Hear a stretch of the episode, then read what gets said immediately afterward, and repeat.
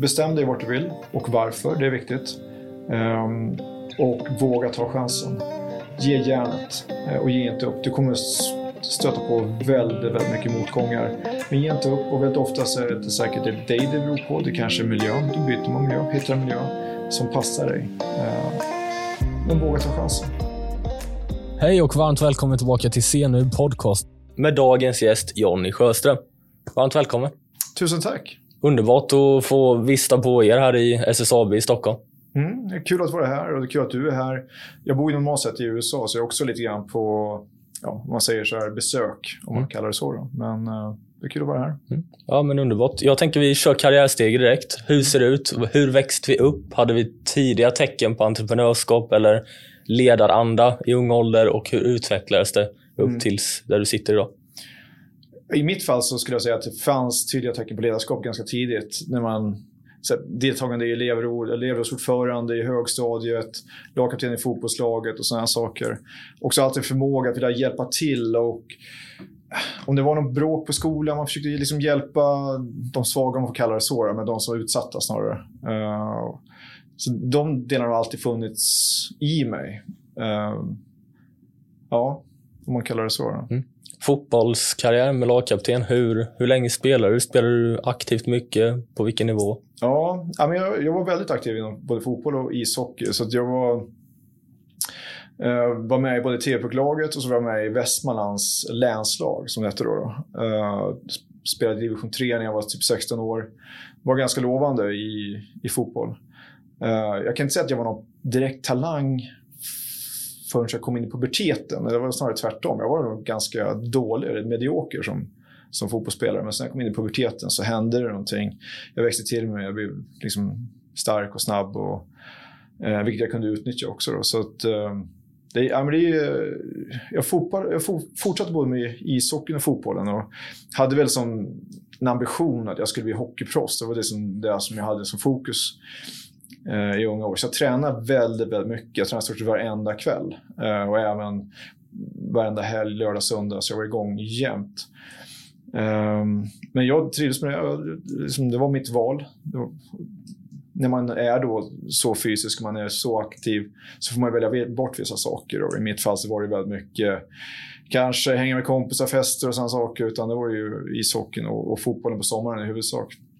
Eh, jag var i USA och spelade en sväng, inte som proffs. Jag försökte spela college hockey. Det gick inget bra. Första gången liksom jag stötte på kanske livets utmaningar. Man har haft det lätt för sig. Och, eh, kom till USA väldigt, väldigt fysiskt. Hundra olika spelare som ville ta plats i ett lag där man skulle ha 40 spelare.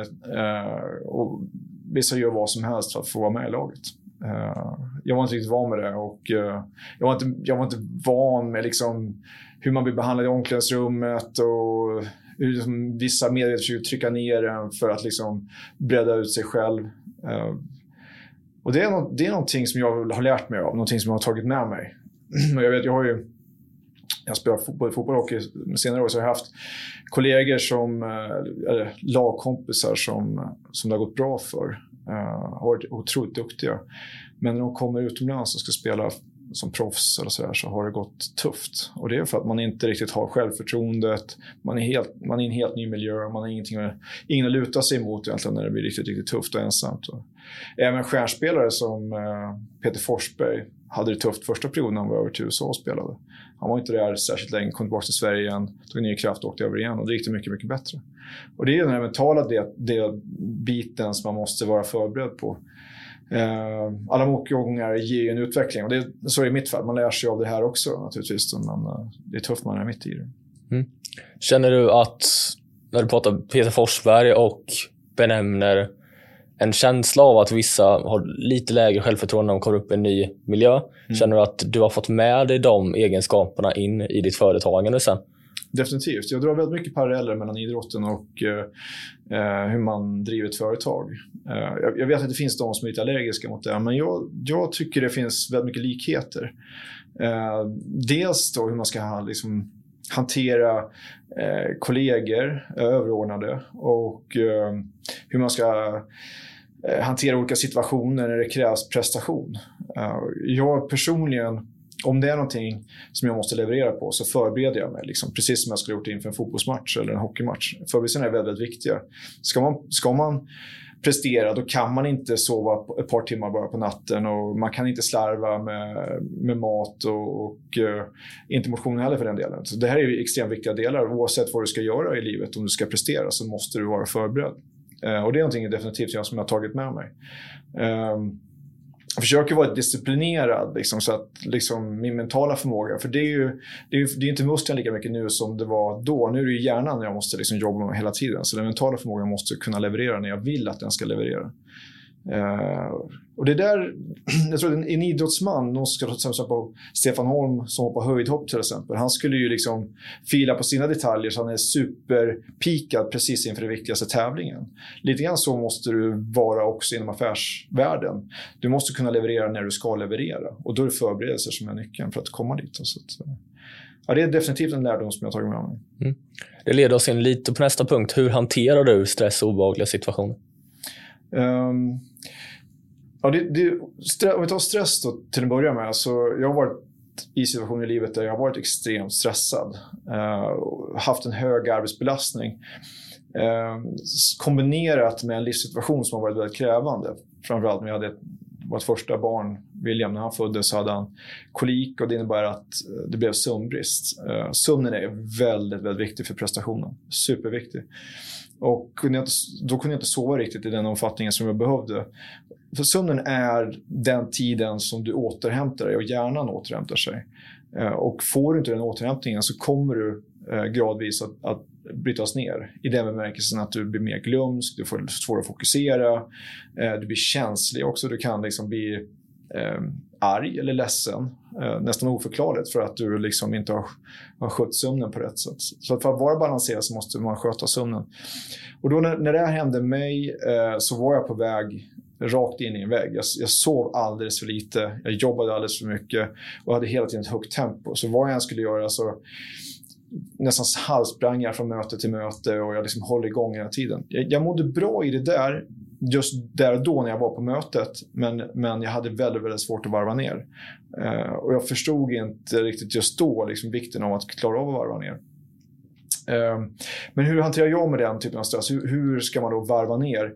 Och där tycker jag idrotten igen har varit väldigt viktig för mig. För eh, att går man ut och, och tränar stenhårt, resor tummer sig helt fysiskt, då har man mycket, mycket lättare att varva ner. Och man eh, frigör också endorfiner i kroppen som gör att du mår bra. Eh, så det är liksom ett, ett sånt tips som jag har till kollegor och sådana som jag känner att eh, är man då stressad yrkesmässigt och har svårt att varva ner, till exempel om man har ett möte dagen efter som är väldigt viktigt, ta ut det rent fysiskt. Alltså tum dig. Så kommer man kunna sova lättare och man kommer kunna hantera det mycket, mycket bättre. Så det det är min erfarenhet. Så stress kan du dämpa via motion och träning obehagliga situationer, yrkesmässigt och privat? Hur hanterar du Hanterar du med att du gräver ner dig i ditt arbete eller hanterar du med att du försöker växla upp familj och träffa dig lite mer? Eller är det just den här träningen du tar in då också i efterhand? Ja, det beror på lite grann vilka, vilken typ av obehaglig situation man pratar om. Jag har varit med om väldigt mycket yrkesmässigt där um, Eh, jag har blivit hotad. Eh, jag har blivit... Eh, när jag jobbade i en sväng i Kina så så var det en mobb av människor, flera hundra, som hotade mig och kastade mig i, en induktionsugn. Det var en extremt hotfull situation. När man hamnar i sådana situationer, att behålla lugnet är jätte, jätteviktigt. Det finns andra situationer där man då ertappar en anställd med att göra saker som man inte ska, till exempel vara full på arbetsplatsen. Då måste man också agera. Eh, att agera i de här situationerna är väldigt, väldigt jobbigt och, påfrestande för en individ som inte har varit med om det. Framförallt om man har lite konflikträdsla. Eh, och individen kan bli väldigt hotfull i en sån situation. Jag har varit med om det flera gånger. Att behålla lugnet är det viktigaste i sådana situationer. Vara lugn och saklig och verkligen visa att det här är inte person utan det här är min yrkesroll. Jag gör det här för att det är min yrkesroll. Men lugnet är jätteviktigt. Eh, och lugnet eh, kan man träna fram. Eh, jag tror att erfarenheten gör ju att man liksom lär sig hantera situationerna men att man också är mentalt inställd på varje situation. Alltså man, man mentalt tränar på, eh, går igenom en situation i förväg. Så när man väl hamnar där så, så, så har man redan talat om för hjärnan, nu ska du agera så här. Eh, sen kan man ju drabbas av panik. Och så, nu har inte jag gjort det, men det kan ju vara sådana fall att liksom man, hjärnan blir okontrollerbar, utan den får en panikkänsla.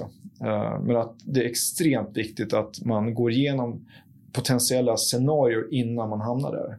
Som den situationen i Kina till exempel, när det var en mobb på flera hundra personer som var extremt hotfulla.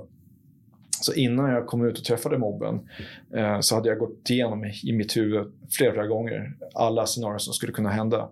Eh, och jag hade gått igenom i huvudet också, vad händer om någon springer fram och, och slår mig över huvudet eller slår mig på käften? Hur ska jag hantera det? Och jag hade, liksom, hade tränat på det liksom, på vägen dit har jag gått igenom i huvudet att vad jag än gör så slå inte tillbaks, bli inte aggressiv, behåll lugnet. Super, superviktigt. Så. Uh, och det gick bra. Det, det, var väldigt jobbigt, påfrestande och efteråt så har man en adrenalin, uh, man har väldigt mycket adrenalin i kroppen.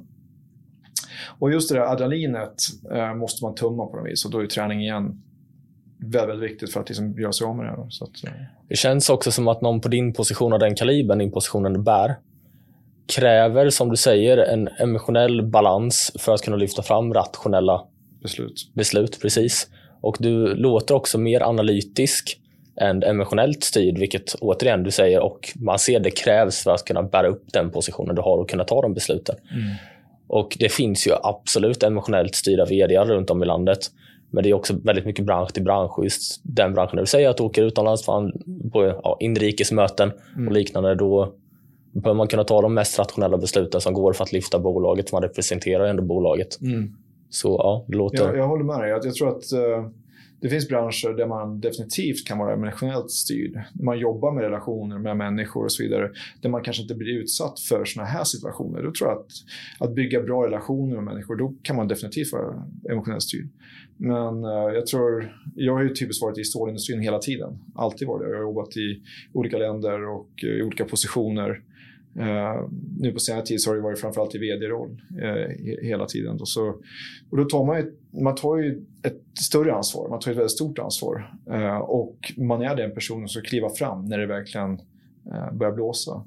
Sen har ju just situationen i Kina var kanske extrem då. men det kan mycket väl bli så att man hamnar i, i situationer där man har anställda som, som agerar hotfullt och då måste man våga agera.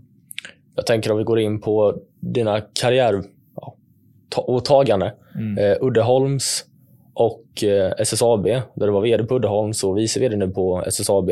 Vad är dina största lärdomar från respektive? Um, om vi tar, om vi tar Uddeholm som det första eh, exemplet så jag upplevde och då har en fantastiskt fin arbetsplats. Det är jättebra människor. Det är en bruksort som ligger i norra Värmland. Um, många människor är beroende av den arbetsplatsen. Det finns en, en, en tradition. Företaget är över 350 eh, år gammalt. Så det, det, finns en otrolig tradition och en stolthet över att jobba där. Um, det jag upplevde när jag började där det var ju att eh, de flesta anställda hade lågt självförtroende, hade ingen tydlig framtidstro, var osäkra på vad som skulle hända med företaget. Jag märkte att prestationen hölls nere för att det saknades självförtroende, det saknas framåtanda. Uh, jag tycker väl ändå att en av de sakerna som jag gjorde tillsammans med min ledningsgrupp, en fantastiskt bra ledningsgrupp som jag jobbar väldigt nära ihop med, uh, lyckas vända den uh, attityden, den den synen. Eh, vi liksom lyfter fram verkligen vad bra Uddeholm är och vilken ljus framtid vi har framför oss eh, och vad som krävs av alla individer för att vi ska komma dit. Eh, och vi lyfter prestationen för verksamheten ganska rejält. Och jag tror där återigen, så, om man då ska dra parallell till idrotten, att ska man lyckas och vinna serien i ett ja, fotboll eller ishockey så, så, måste man tro på sig själv. Man, man, måste tro på laget. Man måste vilja göra det tillsammans. Och det är exakt samma sak i industrin. Att man, måste, man måste tro på det man gör, man måste ha en framåtro och man måste jobba som ett, som ett team tillsammans för att nå eh, samma mål. Eh, och det gjorde vi i Uddeholm. Vi hade väldigt tydliga mål på vad vi skulle göra. vi hade, eh, vi hade faktiskt samtal med samtliga anställda, eh, engagera oss i anställda, liksom jobba med de anställda, eh, in, inkludera de anställda liksom som man gör fast ett mycket, mycket större lag än ett, liksom ett 11-mannalag i fotboll. Eh, och vi uppnådde extremt bra resultat, resultat rekord redan tre år senare. Eh, så det var en teamkänsla, det var en laganda rakt igenom, det är vi. Eh, sen är frågan, hur åstadkommer man det här? Liksom, det är klart man kan åstadkomma det genom att att man liksom peppar varandra. Så, så funkar det ju. Men jag tror det som, är, man tar idrotten så har man en gemensam motståndare. Man spelar liksom motståndarlaget. Och då blir man direkt ett ganska bra lag, ett tajt lag. Eh, fast man har olika bakgrund och så vidare. Så det var väl en av de sakerna som jag jobbar med. Liksom, och dels motivera varför, vad blir konsekvenserna av att vi inte gör det här? Eh, och jobba lite grann också med, med fear. Det här är konsekvensen om vi inte gör det. Företag kan läggas ner. Liksom, som förstår att det blir en konsekvens om vi inte gör det här.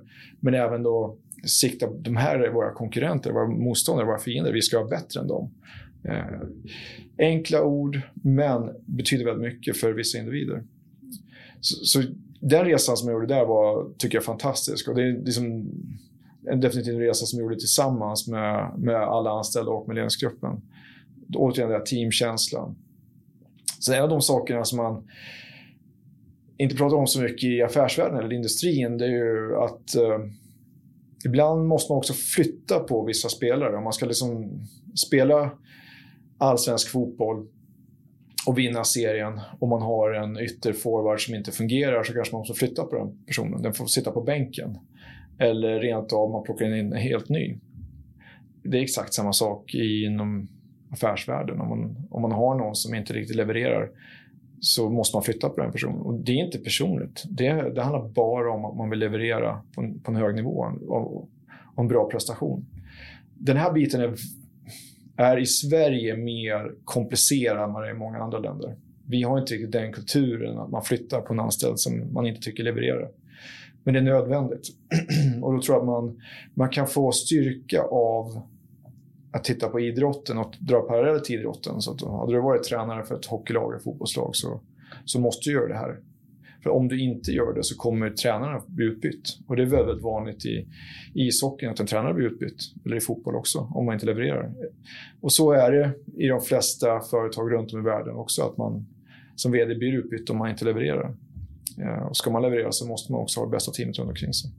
Så det, det är en sån här grej som jag den är jobbig. Det, det, kan också skapa en del osäkerhet i, i den ledningsgrupp man jobbar med om någon blir flyttad på, eh, utbytt. Men väldigt nödvändig för att komma dit man ska. Och det är ju mer rättvist till respektive arbetare ifall de får bäst förutsättningar också gentemot sina arbetskollegor. Absolut. Så, så, så, är det. Och, och det är ju... Det är klart när man, när man pratar om det så här som du och jag så, så, så, låter det ju väldigt logiskt och ganska enkelt. Men när man väl har en individ som blir väldigt, ledsen av att eh, få flytta på sig, bli av med sin roll och kanske sin identitet. Många människor bygger hela sin identitet runt sin, sitt yrke, eh, framförallt på mindre ort. Och då vet man att det här är Stålverkschefen och Stålverkschefen trivs så bra att vara Stålverkschef och bli respekterad på orten och så vidare. Men plötsligt så blir han inte Stålverkschef längre utan kanske eh, gör någonting annat, vad det nu kan vara inte alls chef längre. Så den personen går igenom en, en förändring och eh, mår väldigt dåligt oftast under den här förändringen. Och då kommer folk sluta upp runt den här individen och stötta den individen. Och, och bara för att en människa är ledsen. Och så, och så, funkar människor. Någon är ledsen så vill man hjälpa till och, och trösta. Och, så det, det är känsligt, men, men väldigt, väldigt viktigt. Och Det är det som är så skönt att se med dagens ta motivationsföreläsare och liknande. Om vi drar en parallell till Tony Robbins och Kjell Enhage.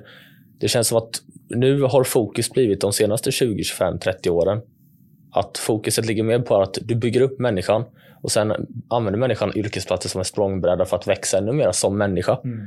Och då blir det ju mycket lättare att göra sådana här positionsflyttningar du pratar om för att då, då river du inte ner identitetsdelen utan du har en egen identitet som du presenterar. Mm. Och Då blir det också, om du är en mer självsäker, balanserad människa, mm. då blir du en bättre, mer produktiv arbetare som kommer ja, känna lycka mycket mer i arbetsplatsen. Mm. Och Då blir det också att då vill du vara med där, du vill kämpa mer, du vill kriga mer, du vill vinna ännu mer. Mm.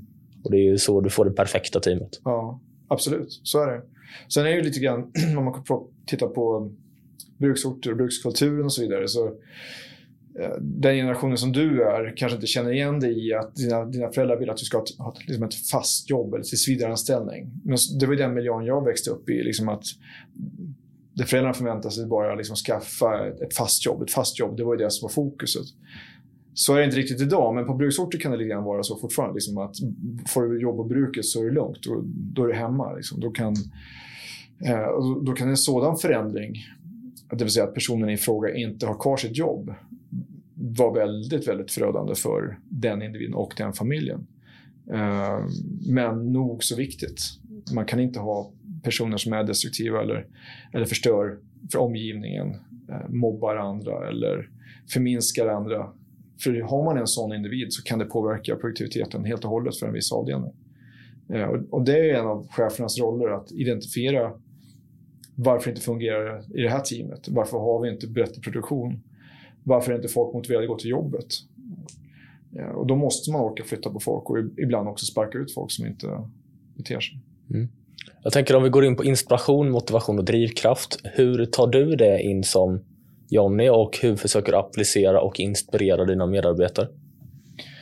Jag tror att från mitt perspektiv i alla fall så har under åren som jag har jobbat och varit verksam och även utbildat mig så har jag träffat vissa individer som eh, är en stor inspiration.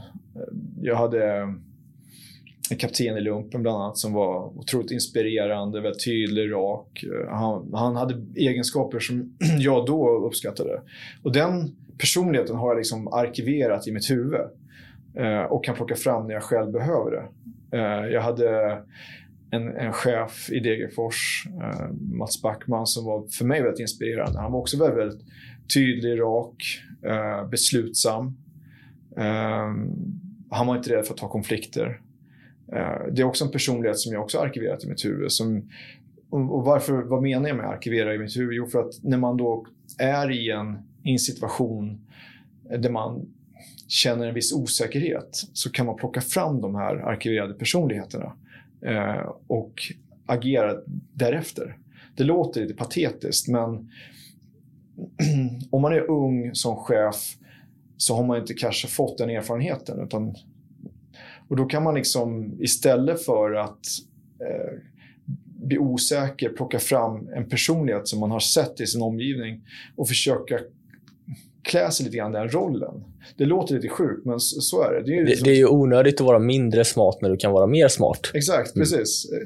Men att, att, låta den inspirationen bli ett steg till, det vill säga att, att du som en skådespelare lite grann tränar på att vara som han i den situationen, för det gjorde han väldigt, väldigt bra. Eh, det här skådespelet är ju, blir ju också äkta, för det blir du till slut. Alltså, förstår du vad jag menar? Men det är ju ditt sätt att utvecklas. Eh, det är en sak att liksom bara titta på en person och säga, ja men här, det gjorde han jättebra, och sen är du dig själv och densamma hela tiden. Det, då utvecklas du inte. Du måste träna på hur den personen gjorde i den situationen. Annars blir du aldrig som, som den personen. Och det är, det är de här sakerna igen när man tittar på idrotten, att de bästa idrottarna tittar på andra riktigt bra höjdhoppare eller tennisspelare, vad det kan vara. Så hur gjorde han det där? Hur gjorde han den där serven? Hur lärde jag mig av det där? Och det är exakt samma sak i, i, min, i min värld. Och det finns ingen perfekt chef, vd, medarbetare, utan eh, man måste hela tiden utvecklas och bli bättre. Mm.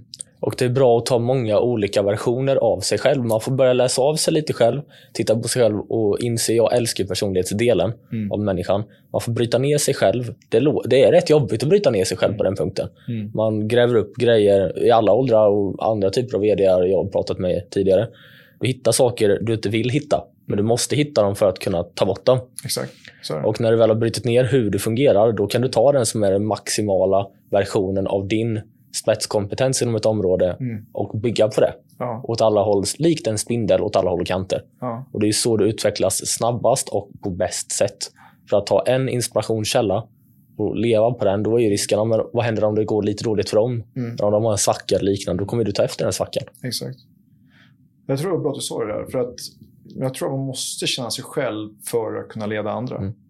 Eh, och självkännedom är nog grunden. Och, och jag min erfarenhet är att människor som inte riktigt känner sig själva har också väldigt svårt att leda andra människor. Det är min erfarenhet. Så att, Och sen är frågan hur lär man sig om sig själv? Och då är det just det här med att jobba med feedback och kunna acceptera feedback, att tillåta att människor liksom, talar om för dig att när du gjorde så där så kände jag så här, eller när du gjorde så så vart det lite tokigt. Eh, och våga sätta sig i sådana situationer. Och det är inte alla som gör, men det är nödvändigt för att kunna komma någonstans. Mm. Jag har tidigare rekommenderat det, men jag gör det nu i alla fall. Jag vet inte vad du har haft för tidigare och extra och första jobb. Jag vill gärna höra det. Men jag vet själv att jag har gjort mycket ishockeydömning mm. från alla åldrar. Upp till, från ungdom, säg av 12-åringar upp till J20, mm. nästan elitnivå. Mm. Och man lär ju sig att presentera varenda beslut man tar till vilken typ av människa som helst i vilket emotionellt status mm. som helst. Och Det är ju en enorm träning. Men det som jag är lite rädd för, i alla fall de i min generation, det är att på grund av sociala medier och liknande så har det blivit så stort fokus på pengar och pengar snabbt. Mm. Mm. Men så som jag har hört från andra eh, vd vi har pratat med tidigare så är det om du tar pengar innan du har en, en plattform att mm. bygga ifrån, ett nätverk som funkar för dig att växa likt det du och jag pratar om. Mm. Då står du fast. Mm. Och det, är, det, finns en anledning till att lotterivinnare vinner och sen blir av med alla pengar. Men jag tycker den här liknelsen du gjorde till hockeydomare, eh, jag tycker det är, det är en perfekt, ett perfekt sätt att utvecklas som person.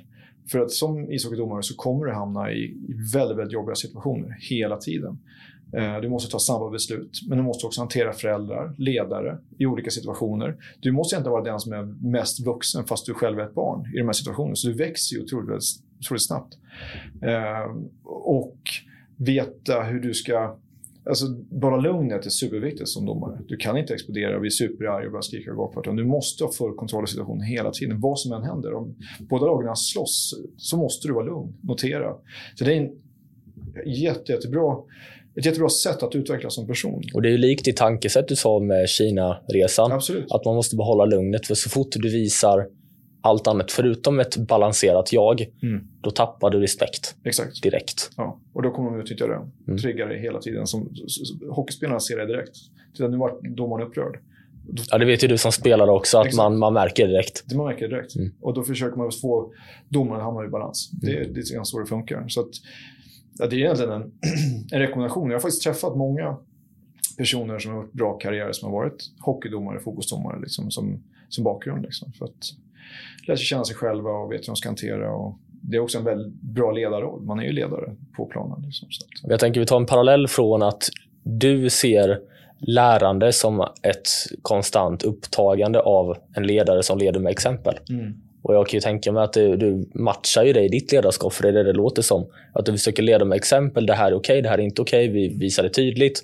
Vi tar in anställd för anställd, går igenom det här är hur SSAB fungerar mm. och det här är hur Uddeholms AB fungerar och liknande. Och Då får du ju en plattform, likt det vi beskrev innan, som du kan bygga rakt upp från med mindre lösa ja, hörnstenar. Mm. Än att bara stå ja, prata varje tisdagsmöte och skrika varför gör ni så här för att hela gruppen. Det hjälper ingenting. Nej. Det kommer aldrig fungera. Jag, min, min erfarenhet, jag har jobbat med olika typer av ledarskap under mina år och uh, de ledarna som jobbar med management by fear, um, det kan fungera under en kort period, men till slut så slutar folk att lyssna och, och människor slutar att vilja jobba för den personen eller anstränga sig för den personen ska man verkligen ska man lyckas så handlar det väldigt mycket om att jobba med människor. Det spelar ingen roll vilken nivå du är på.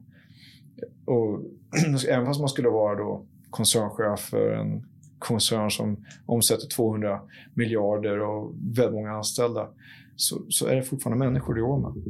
Ja, och de människorna måste man hantera, jobba med hela tiden. Du måste jobba med gruppen, du måste jobba med individer, du måste också um, hantera individer som kanske inte är motiverade för stunden. Och du måste som chef se det, du måste identifiera det och du måste också hantera det. Och det, och det får man inte glömma bort. Jag tror att det är lätt att tro att eh, man är på väldigt hög position, att man ska bli oempatisk och sluta bry sig om våra medarbetare. Men det funkar inte så. Du kan aldrig någonsin sitta på ditt kontor och skrika och tro att du kommer leverera. Det kommer aldrig fungera. Det är skillnad på en ledare och en boss. Exakt. En väldigt stor ledare och boss. Och det är de här klassiska sakerna man ser folk som lägger ut på, på Instagram eller Facebook och så vidare. Det här är skillnaden på en ledare och en, en, en, en chef, en typisk chef. Och, och det stämmer. Det är så enkelt faktiskt. Sådär, då är vi tillbaka och idag tänker vi kör träning. Mm. Eh, det låter passande till en ungdom inom hockey och liknande och fotboll. Så hur ser det ut idag? Hur såg det ut när du var i min ålder, runt 20-strecket? Mm. Och hur har det utvecklats och skiftat? Träning har varit en stor del av mitt liv och är fortfarande. Det, ska man prestera på en hög nivå, då måste man också vårda sin kropp. Och vårdar man sin kropp så hjälper det till att vårda den, den mentala biten. Idag tränar jag mellan fem till sju gånger i veckan. Lite beroende på hur, hur jag reser och vilka möjligheter jag har. Uh, träningen är väldigt ofta allsidig. Uh, kan jag gå ut och springa och det är varmt och skönt så gör jag det. Uh, men jag kör ofta väldigt mycket styrketräning också. Så mångsidig allsidig träning är väldigt viktig. Sen kombinerar det med lite paddel som är mer en social grej nu. Um, jag är 48 år vilket innebär att risken för skador ökar eh, och det ska man ha respekt för. Så då får man tänka sig för innan man börjar kliva in i en fotbollsmatch eller någonting sånt där. Eh, för det kan påverka en långsiktigt. Så.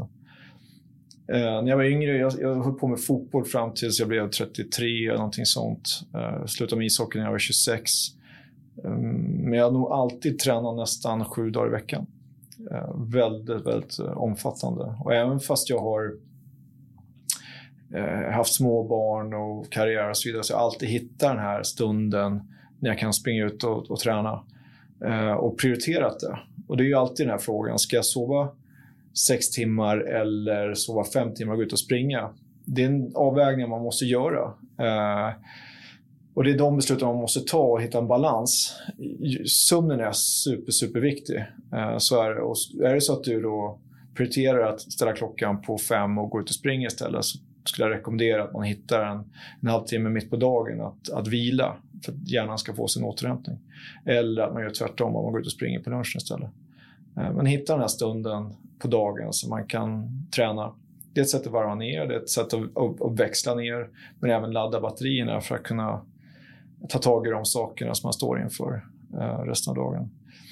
Ehm, jag, jag ser jag vet inte, jag tycker, jag tycker jag ser en tendens att samhället idag har inte samma fokus eller förståelse för träningen.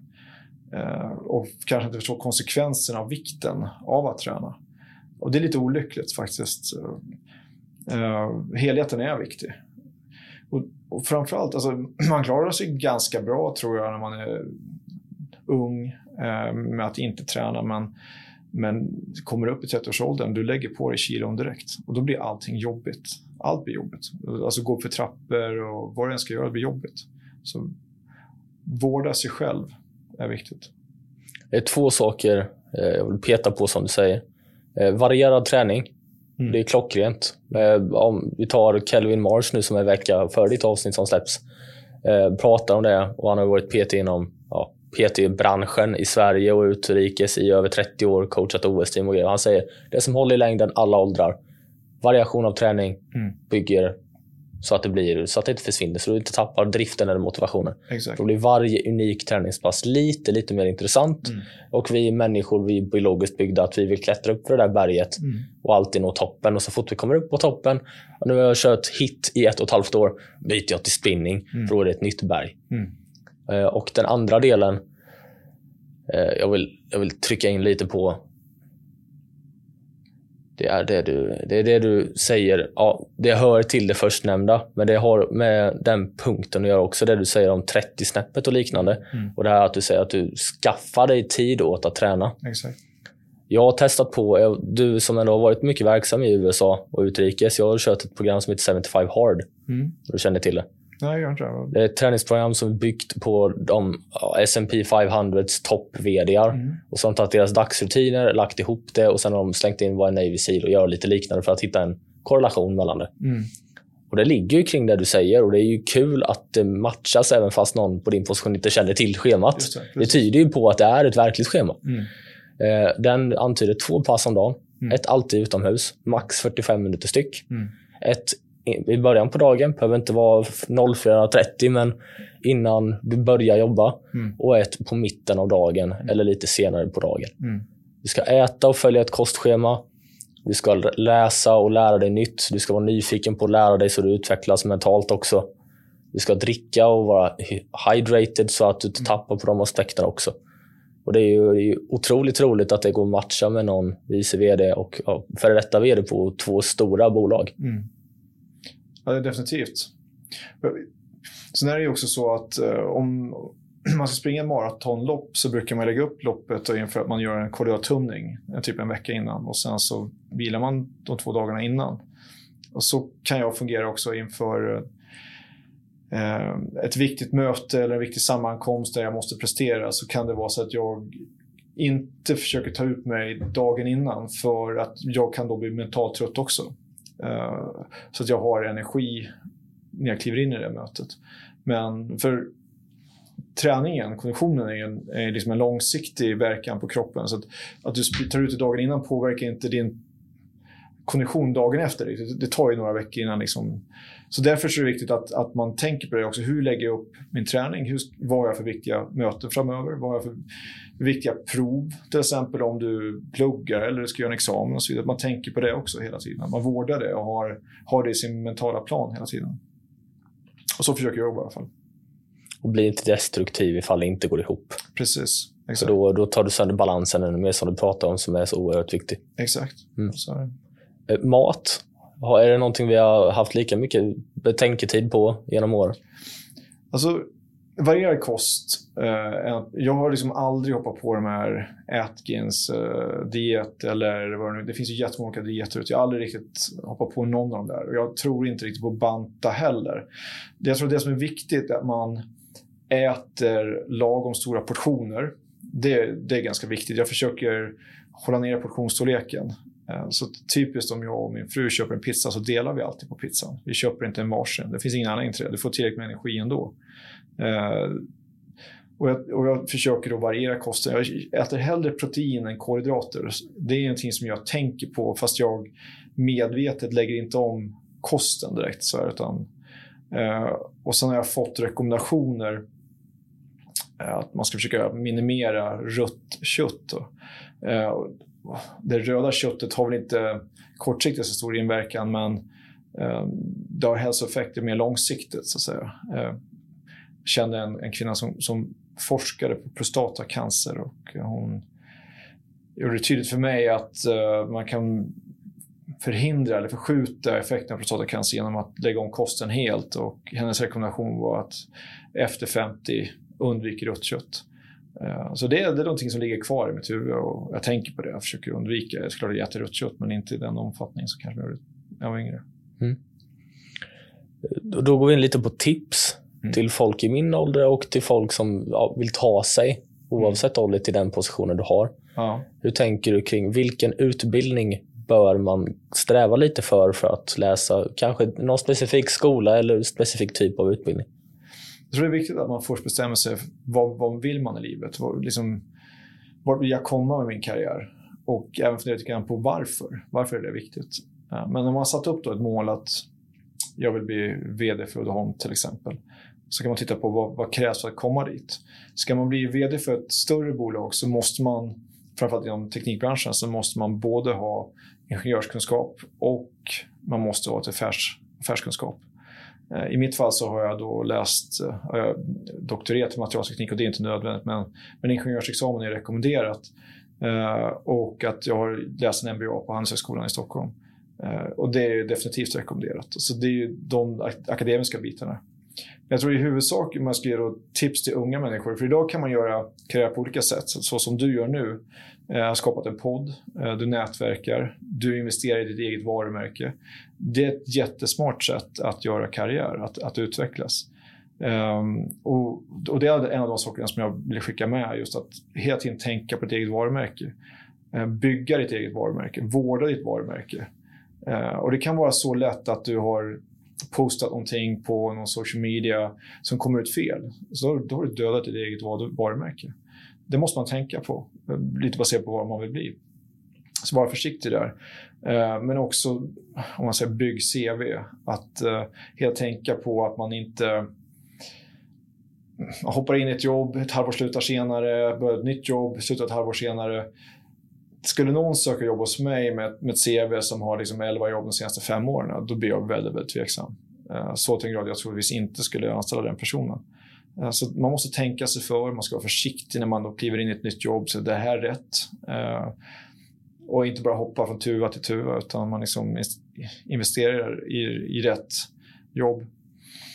Ehm, väldigt många människor pratar just om det här vikten av att nätverka. Och visst, det har betydelse, det håller jag med om. Men Mm, man ska vara selektiv. Alltså, för man, det finns bara en begränsad mängd människor man kan vårda relationer med eller nätverka med.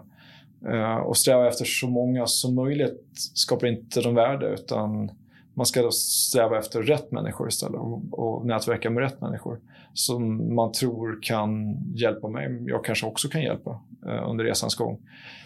Och sen försöka hitta, om man, om man tittar i uh, yrkeskategori som jag är inom då, så försöka hitta en sponsor. Och vad menar jag med det? Jo, när det är dags då att lyfta upp någon person, en person som skulle vilja sticka ut hakan och, och prata gott om dig. Eh, och, och, det är mycket viktigare än att liksom nätverka generellt. Att du liksom hittar den här sponsorn som är högre upp i organisationen, som tror på dig, som vill satsa på dig, eh, som har sett dig. Eh, och den personen också vågar prata gott om dig. Så att hitta den sponsorn är jätte, jätteviktigt. Uh, eh, och sen en annan viktig grej som jag tycker att man ska inte bli fast. Uh, alltså man ska inte hoppa från jobb till jobb efter sex månader heller, men, men man ska ha mentalt en femårsgräns. Uh, för har det inte hänt någonting efter fem år, då kommer det troligtvis aldrig hända någonting på den här arbetsplatsen. Och det är också en liknelse till, kanske till idrotten där har man inte tränarens förtroende så då måste man byta till en annan klubb och se om man kan göra bättre från sig där. Så det är ju väldigt, väldigt viktigt.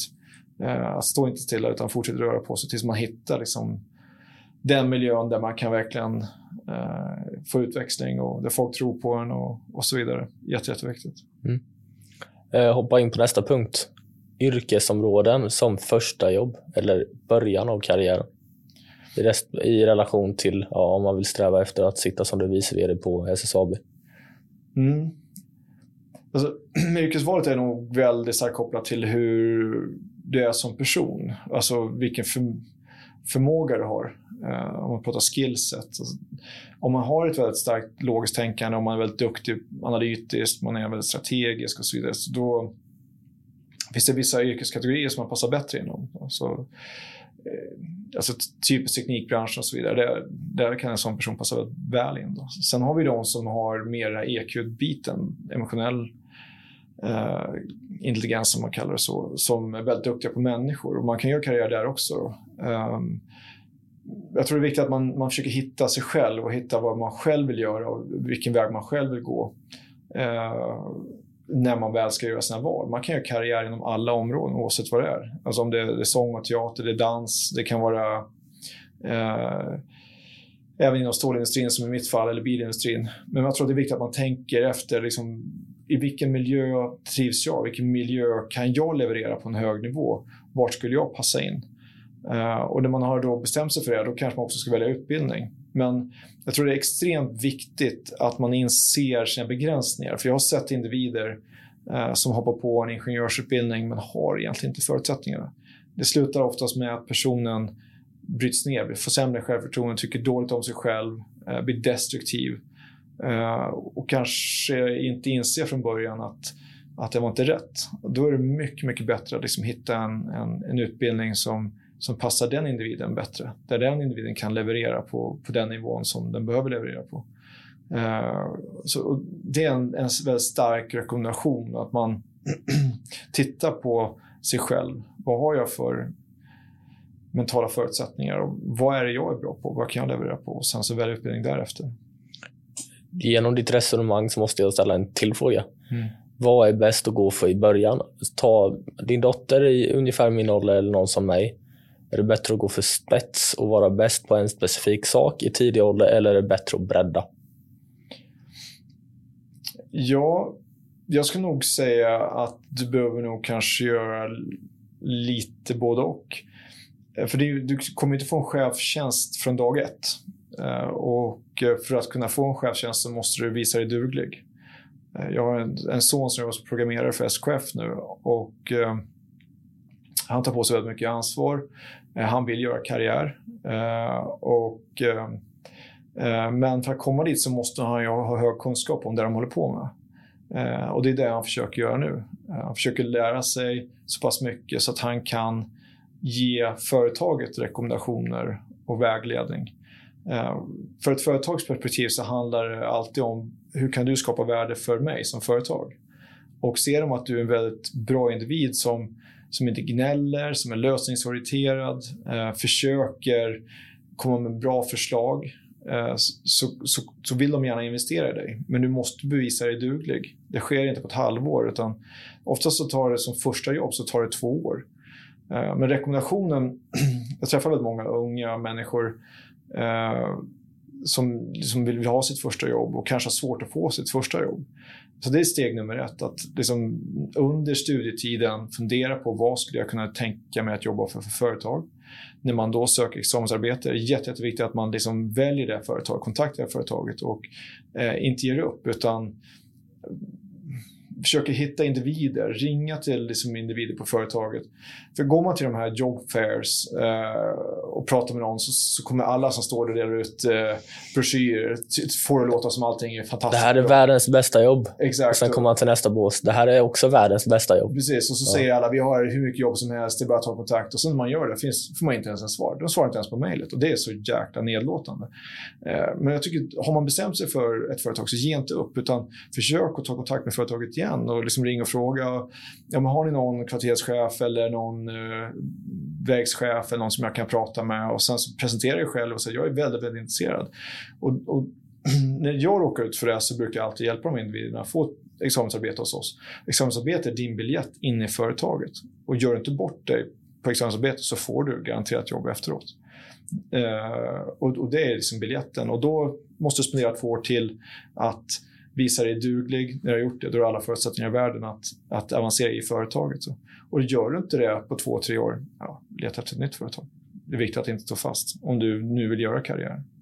Och det sista beskrivningen du gör på karriärstrappa, den är ju mer givsam även om du inte får jobbet för att du lär dig så mycket. Du blir inte destruktiv. Du känner jag, tog in, jag kom tvåa men jag kom inte etta. Ja, men då går jag för etta nästa. Precis. Istället för att du skickar ett mail, får inte svar och går hem och tänker att det är ingen som vill Precis. Som vill att jag jobbar hos. Då. Exakt. Det handlar om mindset som du beskriver också. Ja, och en av, ett medskick jag skulle vilja göra det är ju liksom att jag stött på individer som när man börjar på företaget pratar om vad kan företaget göra för mig? Eh, istället för att prata om vad kan jag göra för att förbättra företaget. Eh, om om jag träffar individer som verkligen hela tiden försöker fokusera på hur kan de hjälpa företaget, de kommer jag lägga märke till och ha i bakhuvudet och hjälpa, då kommer jag sponsra dem. Men om jag har individer som sitter och gnäller hela tiden av, av saker som kanske inte är superväsentligt heller, de, de hamnar på en annan lista. Alltså, för den mentaliteten vill man inte ha. Man vill ha, för, man vill ha individer runt omkring sig som, som är positiva, ser möjligheter, gör det lilla extra för företaget. De investerar sin tid i företaget. Det är de man vill ha. Det är de man vill jobba med. Eh, och det, är, det är en mindset som är viktigt att ta med sig. För det finns just vissa människor som lever och vissa som existerar. Precis. Och det är en stor skillnad. Och leva menar du och jag inte. Då ska du inte gå ut och dra kortet och köpa helrör och sånt. Det är inte att leva. Nej. Det är att existera eller leva destruktivt. Mm. Utan leva är att söka nya utmaningar, vara nyfiken, utvecklas mm. och ständigt klättra framåt. Exakt. Medan existera, då, då kommer du sitta i sådana här situationer som du beskriver, att tro att världen är emot hela tiden. Mm. Men bara för att man existerar rättfärdigar inte att du ska få allting du vill få. Exakt. Utan man måste sträva lite. Och man ska inte vara rädd eller skämmas för att man har en drivkraft eller är intelligent. Utan man är den man är. Eh, och intelligenta, drivsamma människor kommer efter några år bli uttråkade i en viss position och vill utvecklas och göra någonting mer. Det är fullt naturligt. Eh, och det ska man inte skämmas för. Man ska inte gå runt och tro att man har någon diagnos eller någonting sånt. Det är en, det är en personlighet. Liksom. Det är någonting, sån är jag. jag. Jag lär mig väldigt, väldigt snabbt, men jag blir också uttråkad snabbt. Jag vill utvecklas hela tiden och gäller det att hitta de här utmaningarna. Jag tänker vi kör sista frågan. Mm. Extrovert och introvert. Var du mer extrovert eller introvert som barn, runt min ålder? Och hur ser det ut idag och har det skiftat någonting? Ehm, jag skulle personligen säga att jag var väldigt, väldigt extrovert när jag var yngre. Ehm, hade, jag var exhibitionistisk, ville synas och höras hela tiden, hade väldigt stort bekräftelsebehov. Bekräftelsebehov finns kvar fortfarande och det gör ju oss de flesta höga chefer. De har ett bekräftelsebehov och det är oftast det som driver dem faktiskt, om man ska vara helt ärlig. Ehm, så är det till stor del för mig också. Men jag har eh, blivit mycket mer introvert eh, med åren.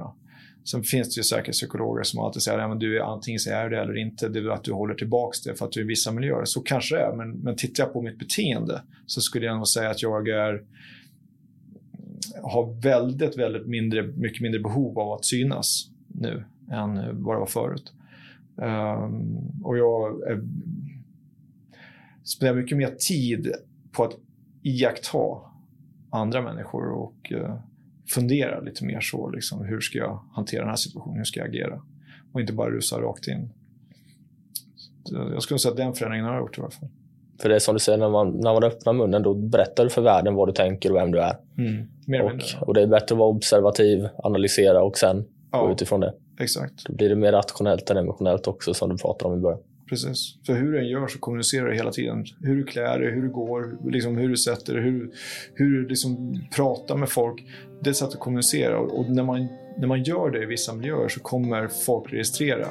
Då kan man antingen tycka det är bra eller så kan man tycka det är dåligt. Och det, om man tittar på serier som Robinson och så vidare. De som är med där kommer ju få väldigt många personer som tycker att de är bra, tycker de är dåliga, men man tycker alltid någonting. Och det är priser de får betala. Eh, och det är någonting man ska vara medveten om när man kliver in i, en sån här dokusåpa, att man får ta ett högt pris, att folk kommer alltid tycka någonting. Och har man svårt för det, då ska man kanske inte vara med på en sån dokusåpa. Mm. Jag tänker om du tittar in i den kameran där och ser du ett tips till någon i min ålder som har hela karriärslivet framför sig? Eh, jag skulle vilja säga att eh, bestäm dig vart du vill och varför, det är viktigt. Ehm, och våga ta chansen. Ge järnet och ge inte upp. Du kommer stöta på väldigt, väldigt mycket motgångar.